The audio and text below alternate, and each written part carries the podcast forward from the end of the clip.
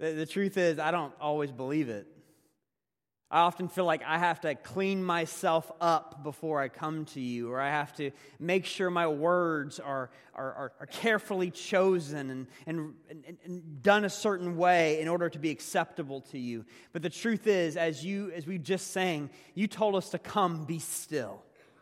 Come as we are, just as we are, knowing that you are the God who heals. You're the God who cleans us up. That is something we are incapable of doing on our own. The fact that you sent your own son to forgive us is proof that you will do whatever it takes to bring us into relationship with yourself.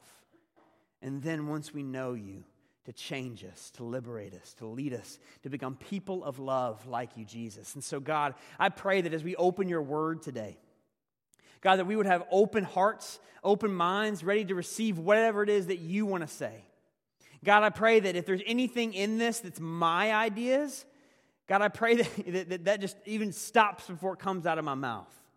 But instead, that your words might be proclaimed and heard, because that is the power of transformation. Thank you for what you're doing in and through us, individually and together as your church. In Jesus' mighty name, and everybody said, Amen. All right. Well, it's a privilege, uh, as always, to be able to open up God's Word um, and, uh, and, and, bring it to life for our own lives and contexts. A, a Pure Love is the name of the sermon series uh, that we're going through during this month of love, uh, February. If you were here last week uh, or you listened online, you know that the whole focus of a Pure Love series is on sexuality and God's design for it. If you were not here last week and you didn't know that, surprise. No, I heard some people say after last week, like, you know, like talking about sex, like, like that only is like a certain demographic of people that actually relates to. But don't worry. This week, I'm going to offend everybody. So we don't have, don't have to worry about any of that. Um, but all serious. All right. Maybe just a little. Um, but jumping into this week, uh, let me just give a quick synopsis of what we talked about last week. You know, we talked about how, yeah, we get it, right? The whole topic of sex is uncomfortable. Uh, we don't really want to talk about it. But what is the cost of not talking about it? Our silence only continues to cause the pain, the confusion, the shame that is all in this topic. That only makes that worse. Plus the fact that God's word talks about it. And if we try to ignore it, then we're in practice ignoring a part of what God has told us to focus on. And so it's vital that we talk about it. Last week I quoted Howard Hendricks, who's a, a, Christian leader, who said, We can't be ashamed to talk about what God was not ashamed to create. That there is something in this, that, that, that we are created as sexual beings, but not just to procreate, in addition to being sexual beings, we have this, this longing, this desire for relationships. To, to actually connect with somebody, to, to have a relationship where we can be fully known and yet truly loved. It's in our DNA. Even the most self sufficient people crave relationships. And if they don't, oftentimes it's because something has caused some sort of trauma in their past. But at the core of who we are as human beings, we're made to connect. But we talked about last week how one of the ways, not the only way, but one of the ways that God allows us as human beings to experience that fully known yet truly loved experience is through sex. But we talked about ultimately that sex is a powerful gift from God. But uh, in Proverbs 6, it compared that gift to a fire. And we understand that anything powerful can either cause a lot of good or a lot of damage. That fire itself is something that, within proper limits, can be enjoyed. But when you start to take matches and light them and fling them around your house, guess what? Something's getting burned. And the reason why God has said, hey, the limits of I want sex to be within, to come after the vows of marriage, is not because he's a fuddy duddy, he's a prude, or he's trying to ruin our fun. Ultimately, he has these limits because just like fire, he says, I want you to enjoy it as the gift it's meant to be. I'm not, and the reason why we're talking about this subject is not just because we're trying to just get everybody to avoid all the bad stuff. We're talking about the subject because we want to chase after God's best and who it is that He's actually made us to be. Amen? Amen. I'm, I, sometimes I say that just to make sure you're out there. But we know that, like fire, when disordered lust starts running our lives, it begins to burn us. When we start viewing other human beings as objects for our own pleasure, it sears and hardens our own conscience. When we give ourselves fully to someone, but there is physically, but yet there is no life commitment that comes with it, oftentimes it ends up scorching our own sense of self worth. God gave us fire as a gift in order that we might enjoy it as the gift that it is. So that's last week. That's last week. sorry, it's all just laughs of discomfort up here. But the central question that we're asking today, the one we're going at today, right at today, is how does God meet us in the midst of our sexual brokenness? Who is God in the midst of our own brokenness? Now, let me clarify. I know oftentimes when we think of sexual brokenness, we think of things like an affair, a pornography addiction, we think of someone who uh, is the victim of some sort of sexual abuse, not their fault, but something done to them. Like these are painfully real. But when I say sexual brokenness, I'm not just referring to those, uh, those examples, but I'm referring to anything and everything that hinders or warps God's good design for sexuality. I'm talking about, again, I'm not talking about just avoiding the bad stuff, but how do we walk towards God's good thing. When I'm talking about sexual brokenness, yes, I'm talking about the affair. But we're also talking about in the marriage relationships where there might be a spouse who is withholding sex from their spouse simply to punish him or her. That's part of it. We're not just talking about what we do with our bodies, but Jesus added in Matthew 5. He says, If you anyone who looks at a woman lustfully has committed adultery with her in his heart. So it's not just what we do physically, but it's what we do with our mind as well. It's what we dwell on, what we think on. And with that one statement, didn't you just feel that? Jesus just leveled the playing field. Because now sexual brokenness isn't just something that like a few people deal with. We all, in some sense, carry brokenness in our lives. We all have areas that God wants to address and sink deep down and show us who He is. So, the reason why we level the playing field, like I said, is who is he? How does he meet us in the midst of that? And we have to ask this question because there are so many misconceptions of who God is with that one question that have only enhanced the pain, the shame, the guilt, the isolation. But all right, we're going to go at it today. And let's start. We're going to look at a story in Luke chapter 7. If you, want if you have your Bibles, please turn there with me. If you don't, no worries. We got it on the screen. You can just follow with us. Um, but Luke chapter 7. Luke's in the New Testament, comes after Matthew and Mark and before John. Luke 7, verse 36. And now, before we reread this, can I just say something? I believe God's going to change some lives today. I believe that when we open His Word, it's ultimately for liberation. It's for healing, it's for hope. And I need you guys to believe that with me. All right? But if you don't, I'm going to believe it anyway. Because what we see in this, this passage is that Jesus is not afraid to break down and challenge any social conventions he has to in order to ultimately show who he is. And I'm praying that he does. He breaks down whatever he needs to in our own lives to show us who he really is. Luke chapter 7, starting at verse 36. Before we read, can you just say these words after me? Say, God, open my heart, open my mind, transform my life. Amen. Luke 7 36. Follow with me. When one of the Pharisees invited Jesus to have dinner with him, he went to the Pharisee's house and reclined at the table. A woman in that town who lived a sinful life learned that Jesus was eating at the Pharisee's house. So she came there with an alabaster jar of perfume. As she stood behind him at his feet weeping, she began to wet his feet with her tears. Then she wiped them with her hair, kissed them, and poured perfume on them. When the Pharisee who had invited him saw this, he said to himself, If this man were a prophet, he would know who is touching him and what kind of woman she is, that she is a sinner.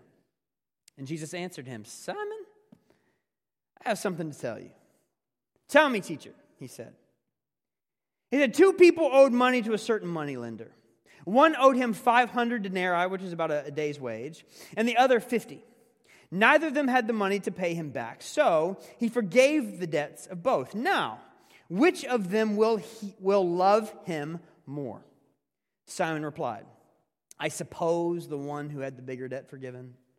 You have judged correctly, Jesus said. Then he turned toward the woman and said to Simon, Do you see this woman? I came into your house. You did not give me any water for my feet, but she wet my feet with her tears and wiped them with her hair. You did not give me a kiss, but this woman, from the time I entered, has not stopped kissing my feet. You did not put oil on my head, but she has poured perfume on my feet. Therefore, I tell you, her many sins have been forgiven, as her great love has shown. But whoever has been forgiven little loves little. Then Jesus said to her, Your sins are forgiven. The other guests began to say among themselves, Who is this who even forgives sins? Jesus said to the woman, Your faith has saved you. Go in what? Peace. Everybody say peace. So Luke set the scene for us from the beginning. If we go back to the beginning of this whole story, it's a nice little dinner party going on in this Pharisee's house. And in, in, typical Middle Eastern fashion, what we would have expected is you got Jesus, the host, several distinguished guests reclining around this U-shaped shable, uh, chowing on some figs or some hummus or whatever it is that they were eating at that time. And then out of nowhere comes this woman of the city, a sinner, crashes the party. To say that it's surprising is quite the understatement. But before we actually dig into the story itself, I want to say who is this woman? Where did she come from? Like, what's the deal here? She has this lavish, seemingly like nutty thing that she does. But my question is why? Where did she come from before this that would motivate such a lavish love later? And what can we learn about brokenness? in the midst of that. I'm going to make a point, and then I'm going to back that up. Here it is Lust and shame are tyrants who want to convince us there's no way out. Lust and shame are tyrants who want to convince us there's no way out. Back to the story. This woman, she's not given a name, but, you better believe she has a reputation if Luke could write it today, he'd said, This woman who lives a sinful life, if you know what I mean. She's that woman who made her living off of other women's husbands, travelers coming through, even worse, the Gentiles, Roman soldiers, possibly in their own town. She's that woman. Clearly a prostitute by trade. And Luke doesn't reveal her name because he's implying that in that particular culture, she's not even worthy of one. She's an object to be used for other people's pleasure. She's, she's barely above the status of animal. The religious leaders in the day, because in that day and age, like to be a part of the religious life was, was equally in, intermeshed with the social life. A little different from our society, but equally intermeshed. And because she was ritually impure, she was never really allowed to be a part of the religious life, therefore, not allowed to be a part of the social life. The religious leaders of the day treated her like she had coronavirus. Like, like you're a contagion, and we get away from you.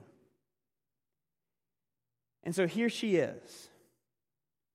But I, in thinking through this story, I, I couldn't help but stop and say, like, how is it that any woman in that day and age ends up a prostitute, ends up an object. For, I, I guarantee she never dreamed of this. But given the social realities of her day, there's a good chance, it's likely, that she came from a very impoverished family, and her parents, in order to survive, may have sold her into slavery early on. Until maybe eventually she could get her own freedom. But even at that point, no man wants her. Or perhaps she came from a background where, you know, she lost her virginity, whether it was by choice or not, and now no, she's tainted goods in that society, so no man wants her. And if you're a woman in that society with no education, no land, no power, no family, good luck. You don't have much chance of survival. You just got to do what you got to do. And so here's this woman, no family to claim her. Society doesn't want her. No land, no power, no education. She was a nothing. She was simply left begging for men. And the reason why I lay that out is because, in many ways, she is an illustration of where lust and shame want to lead every single one of us to a place of being totally trapped. Lust in general. Lust is that force that, that, that will continue hounding until it's finally trapped its object. Lust is only interested in taking, not giving. Lust will pursue whatever gives it pleasure, but problem is it's never really satisfied. It's like Pringles. Once you pop, you can't stop. And as it hounds and as it pursues, how does it ultimately capture? Because everywhere that lust goes, it leads shame, leaves shame in its wake. Lust and shame work together like bait and switch, enticing and capturing us until we are convinced that there's no way out. Lust leads us in, tells us it's good. And then shame comes in like that voice afterwards saying, What'd you do? Don't you know? If anybody really knew what you just did, they will no longer respect you. They might judge you. They're certainly going to stop loving you.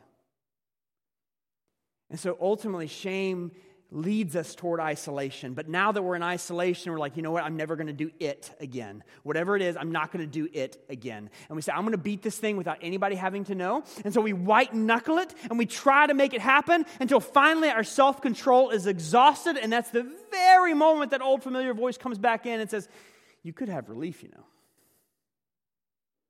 One glance. Just click on that website.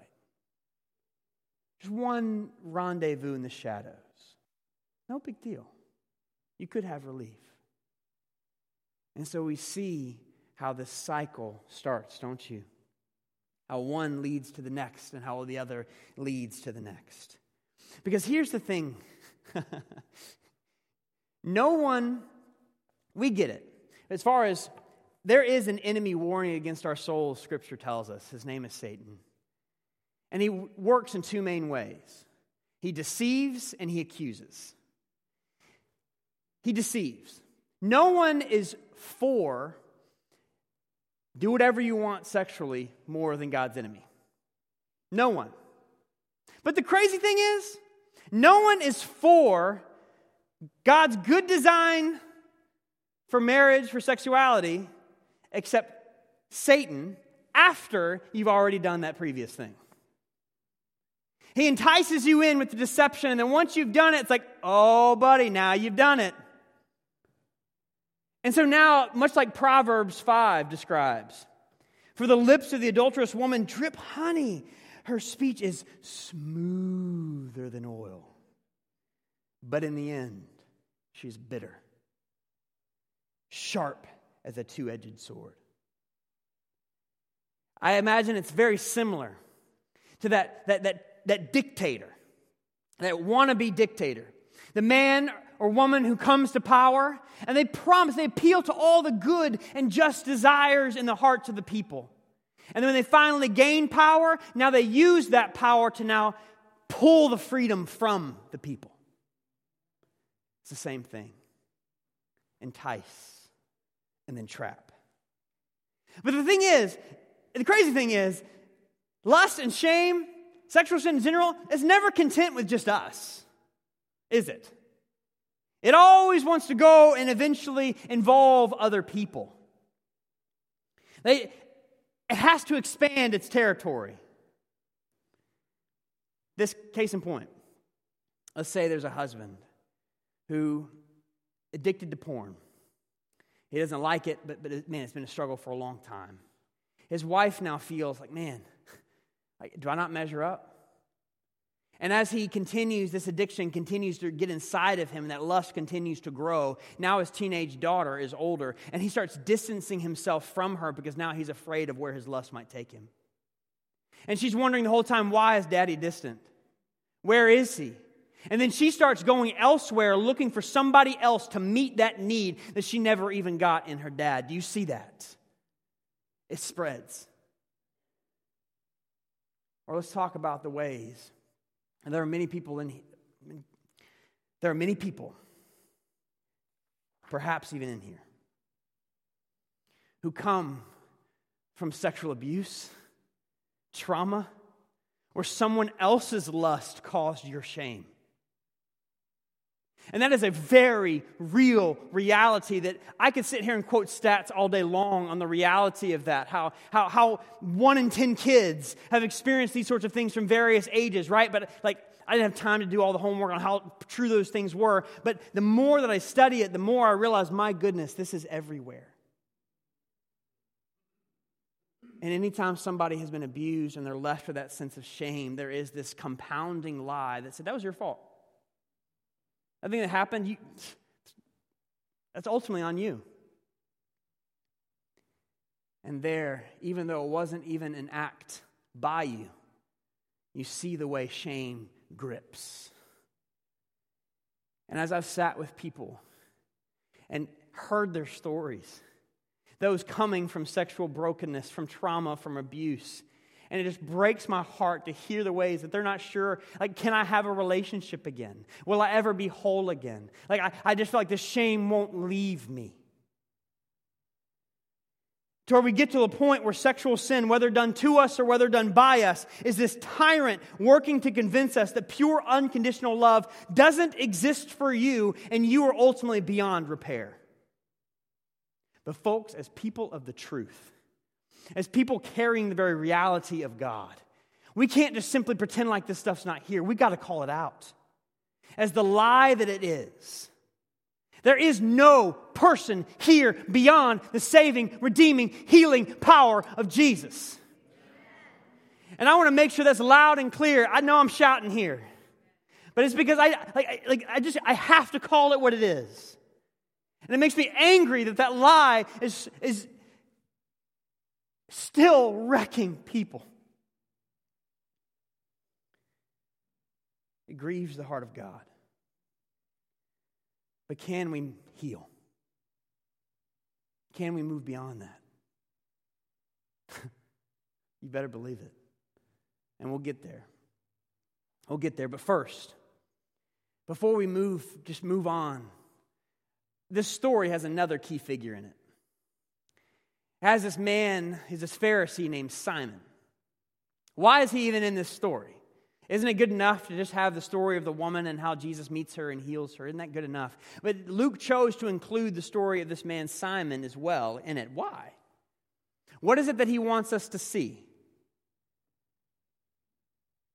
That ultimately we see in the woman the way that lust and shame want to capture, but we see in this man there's also this force called pride that deceives me into believing that you need help, but, but I don't.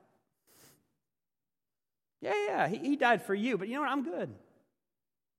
That is the ultimate force of pride. All right, let's meet Simon. This is, this is not Simon Peter, the disciple. This is Simon the Pharisee, which we don't see a lot of him. This is one of the only times he even shows up in the Bible. But he's having this little dinner party. And we don't really get his name at first, we just know him as the Pharisee. Now, in church, Pharisees get a bad rap for good reason, right? They're kind of jerks. But at least in this situation, what we see about Pharisees, this group of people, was their ultimate cause, you can, like, was kind of noble, right? Like they were really concerned about the ritual and cultural purity of their nation. They, they fought for good moral causes, things that we would probably even applaud. But they saw themselves as the true champions of God's way. God's way. but the irony in this story is who is the one who shows God's way? Not the Pharisee, but the sinful woman. Who is it that ultimately gets it? Not the devout man, but ultimately the sinner, quote unquote, gets it. How? How is that possible? Well, it begins by understanding that it's very easy, it's very possible for us to develop a religious system that instead of heightening our view of God, can only boost our own ego. How many of you guys know that's true? it's very possible that religion can serve to boost pride instead of making us like God. This means for Simon, his whole religion depended on him saying, you know what, I check all of these right moral boxes. He was the guy who was at church every time it was open. He memorized Bible verses. I think he even taught Bible classes. Check, check, check, check. And these things were the reason why he now felt that he had a leg up on other people. But I have to ask does our faith ultimately make us more aware of our need for God, or does it make us more I don't know, content with who we really are? Does our faith make us more like God, or does it make us look around and wonder why people aren't more like me? Does my faith, my religion, if you will, cause me to see people in the way that God sees them? Or does it make me look around and wonder who's looking at me? And who respects me? Who honors me? Because we see that ultimately Simon had his whole religion, if you will, boosted his own view of himself. It set up a category that he was here and other people were here. And so when this sinner walks into the room, does he see a human being made in the image of God or does he just see a sinner? He saw a sinner. That's all she was to him was just a sinner. And she was also someone who could, really, who could make him impure. And even though she came in weeping over Jesus, he's not seeing that. He's not seeing that whole, whole the heart poured out there. All he sees is her hair is down. And in that culture, you have your hair down as a woman, you might as well be walking around topless. It carried that kind of disgrace. And what, what is she doing all over his feet? Knowing who she is, this must be some sort of erotic act. And he doesn't just judge her, now he's judging Jesus. He's like, what kind of man of God is this? That he would allow this thing to touch his feet in this way. How can he even be called a man of God? But you know what I love about Jesus? Oh man, this, this broke it open for me. This really, this really got me going. When I realized Jesus' love wasn't just there to reach the sinful woman, his love was also there to reach the proud man. Because right after that, verse 40, he says, Simon, Simon's no longer just a Pharisee, he's a person. He's no longer a stereotype. Jesus sees who he is. He says, Simon, can I tell you something? In other words, can I reframe this whole situation here for you? Can I show you what God really wants to do in and through you right now? He says, Let me tell you a little story. He says, There's two, there's a money lender, got a lot of money. He loans, let's say, five grand to one guy and 50 bucks to another guy. He realizes that both of them can't truly pay the sum back. And so he just wipes the slate clean, he forgives. And then Jesus, like a cool story, Jesus, but his question afterwards is the thing that I really want us to see. Because he says at the end of that, Who would love me more? See, in, Simon's whole religiosity, do gooderism, that's a real word, like all that, love wasn't even really a concept. It was all about what you could do, how many boxes you could check, how much you could achieve, how, how, how much, how good of a reputation you could gain. There was no sense of love. And Jesus said right then and there, he reframes it all. He says, I'm not asking who can perform the most rituals here. I'm saying, who loves more? And then just to, to, to drive it home a little bit more, he now turns from looking at Simon, the story says. And now, even though he's still talking to Simon, he goes and he looks at the woman and he looks her. I can, I can imagine this woman who's just been so rejected, looked down upon for years. He now looks her in the eyes. He's still talking to Simon. And he said, Simon, this woman with the poor reputation, this woman of brokenness, this woman of shame, she got it. You, the man with a stellar reputation, the, the, the position in your church, you missed it, bud. He says, From the moment I came in, he says, You did not give me any water to wash my feet. She washed my feet with her tears in her hair. Simon, from the moment I came in, you did not greet me with that customary Middle Eastern kiss of greeting, but she can't stop kissing my feet. Simon, you did not give me that oil, the olive oil on my head that, that, that you're supposed to give an honored guest, but she, she poured out her prized possession, her perfume all over my feet. Do you see it? Who loved Simon? Who really loved here? When that woman broke that perfume all over his feet, that perfume was what she used to entice men before, and now she's basically breaking her old lifestyle right at the feet of Jesus. Who loved more? We can do so much in the name of God, we can do so much for God. But in the end, what God really cares about is who loves Him with all their heart, soul, mind, and strength.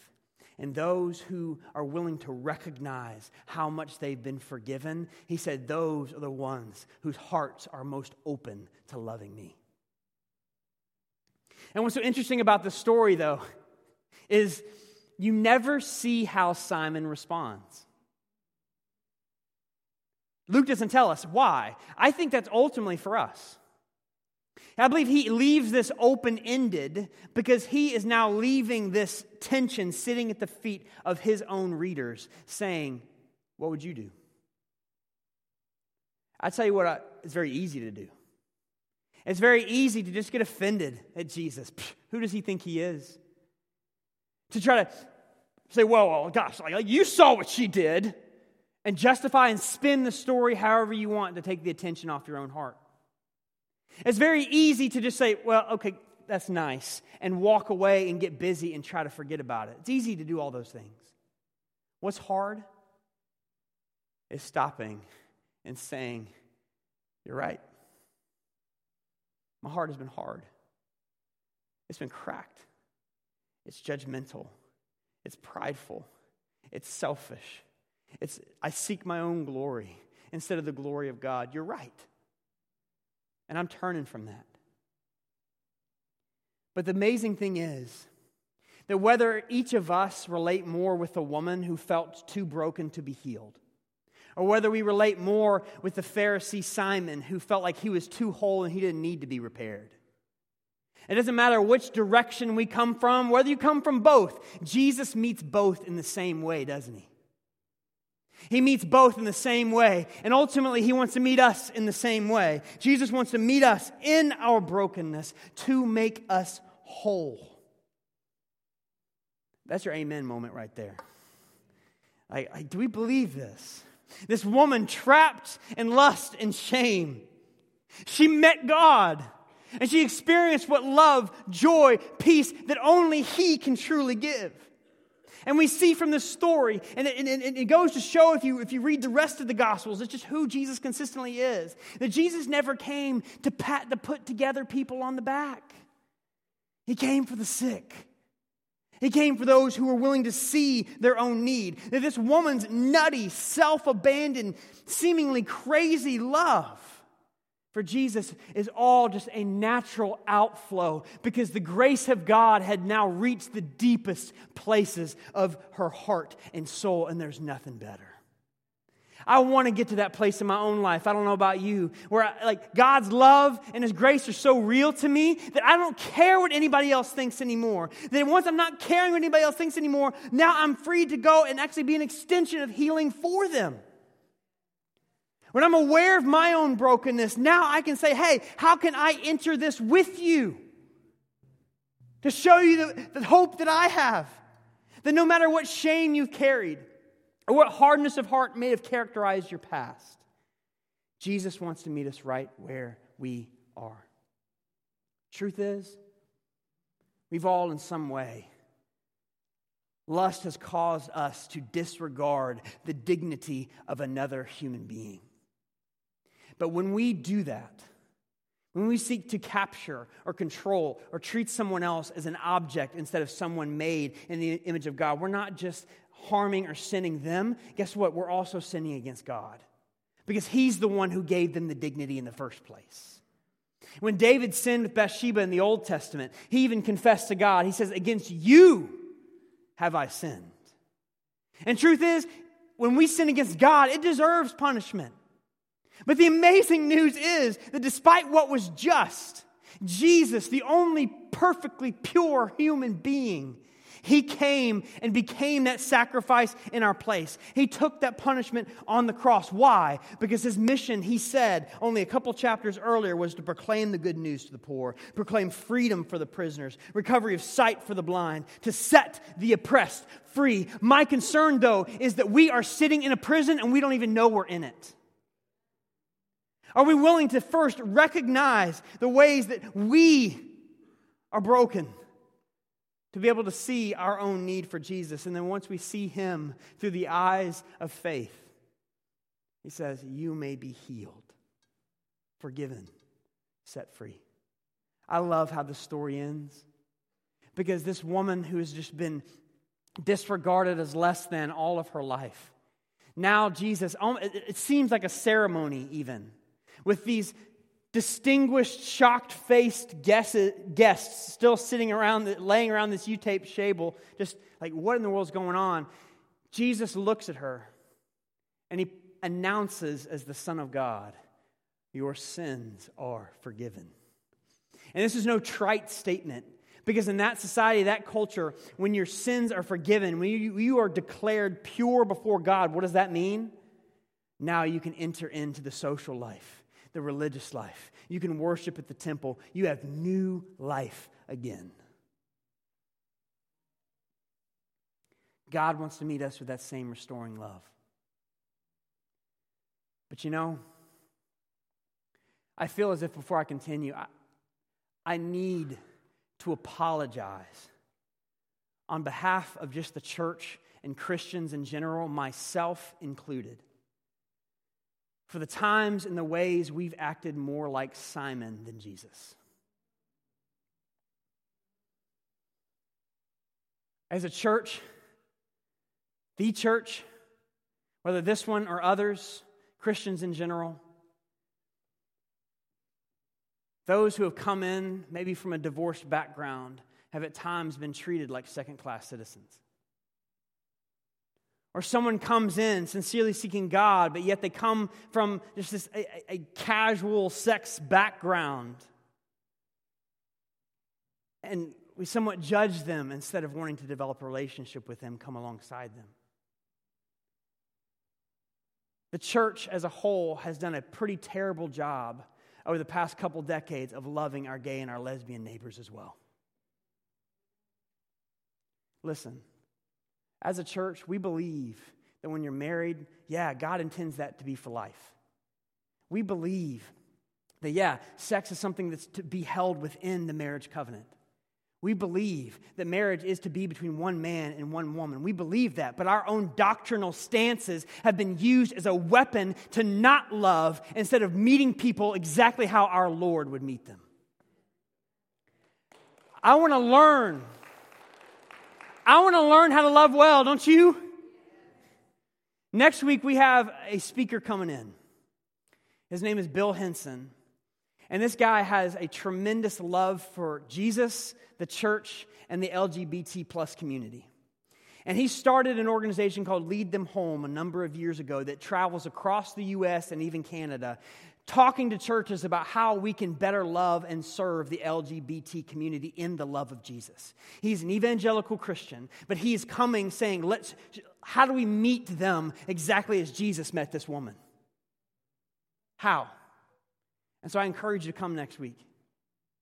But I understand there are a lot of people in here too who, man, you're coming out of a lot of sexual trauma or abuse or brokenness, and you're like, I don't know what to do or where to go to receive any sort of healing. I believe that church, what, we, what I've read and understood in sexual abuse, in order to heal, restorative relationships are extremely important as a part of the healing process. I believe this church can be that kind of place where we can develop restorative relationships, where people can come and be honest without fear of judgment, knowing that they're going to be loved. And that can, might be in a small group, that might be in a mentoring relationship. But I want you to let, let you know, too, we kept this somewhat confidential, um, but I feel like this is very important to say anyway. We do have a men's support group that meets weekly. That I would, if, if you're struggling with any of the issues we talked about, come see me or email me, and I'd be happy to point you in the direction. If, and we also have a leader waiting to start a women's support group. And if you have any desire to be a part of that, uh, you can come see me, or you can go see our interim women's director, Teresa Larkin, if you raise your hand in the back. And we'll be happy to point you in that direction as well, because we want you to have those kind of uh, resources that you need to be able to grow. If that makes you nervous, I also want to let you on the hospitality desk, I have placed a thick packet of a bunch of recommended Christian counselors in our area that you can go seek and pursue. Just grab one of those packets on the way out, and if we don't have enough, find somebody and we'll make copies for you. But ultimately, my point is what I hope you hear is that if we don't have the resources, we want to find them. Because we want to be the kind of place where, where people can come, meet the love of God, and experience His healing in their lives if that is, in fact, what their heart wants. Why? Because that's who our God is. And as we see our own need for Jesus, then we become that community of love. As His grace reverberates within the cracks of our own hearts, we can't help but to then give out, echo His pure love. I think, I know that what we want to be is that kind of community. A place where people from anywhere, anyone who is seeking God may find Him and find healing. I believe that's exactly the kind of community you want to be. But you know what? Before we can start giving out that kind of love, we first have to be willing to let God come and work in our own areas of brokenness. We worship a God who entered into our suffering, into our reality, in order to lead us out. And if we are going to ultimately help other people find freedom, guess what? We have to be aware of our own brokenness and be able to walk out. And as we are willing to come honestly, openly before our God, not in shame, calling the lie a lie, and saying, No, He loves me. And then through process, working through that brokenness, the trauma, what, all the things that have happened to us, then we learn what it means to now give out that love to the world. Amen. And as we allow God's grace to reverberate within the cracks of our own hearts, we can't help but echo his pure love.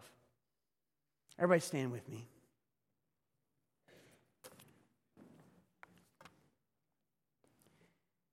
I want to let you know that no matter where you're coming from, whatever you might be battling with, as the worship team comes on up, there's going to be prayer partners here after the service is done. Don't feel like you got to run. We don't have another service after this, so stay, get prayer. Have somebody minister to you. Have somebody take some time to pray with you and talk with you about anything that you might be dealing with. But for now, I want to just let this sink in, take hold. Respond however you feel led to respond. But let's just trust God with our hearts. We pray with me. God, Speak to my heart. Show me what you want me to see. Help me to receive that grace that doesn't always make sense, but is real. Thank you for your love. In Jesus' name, amen.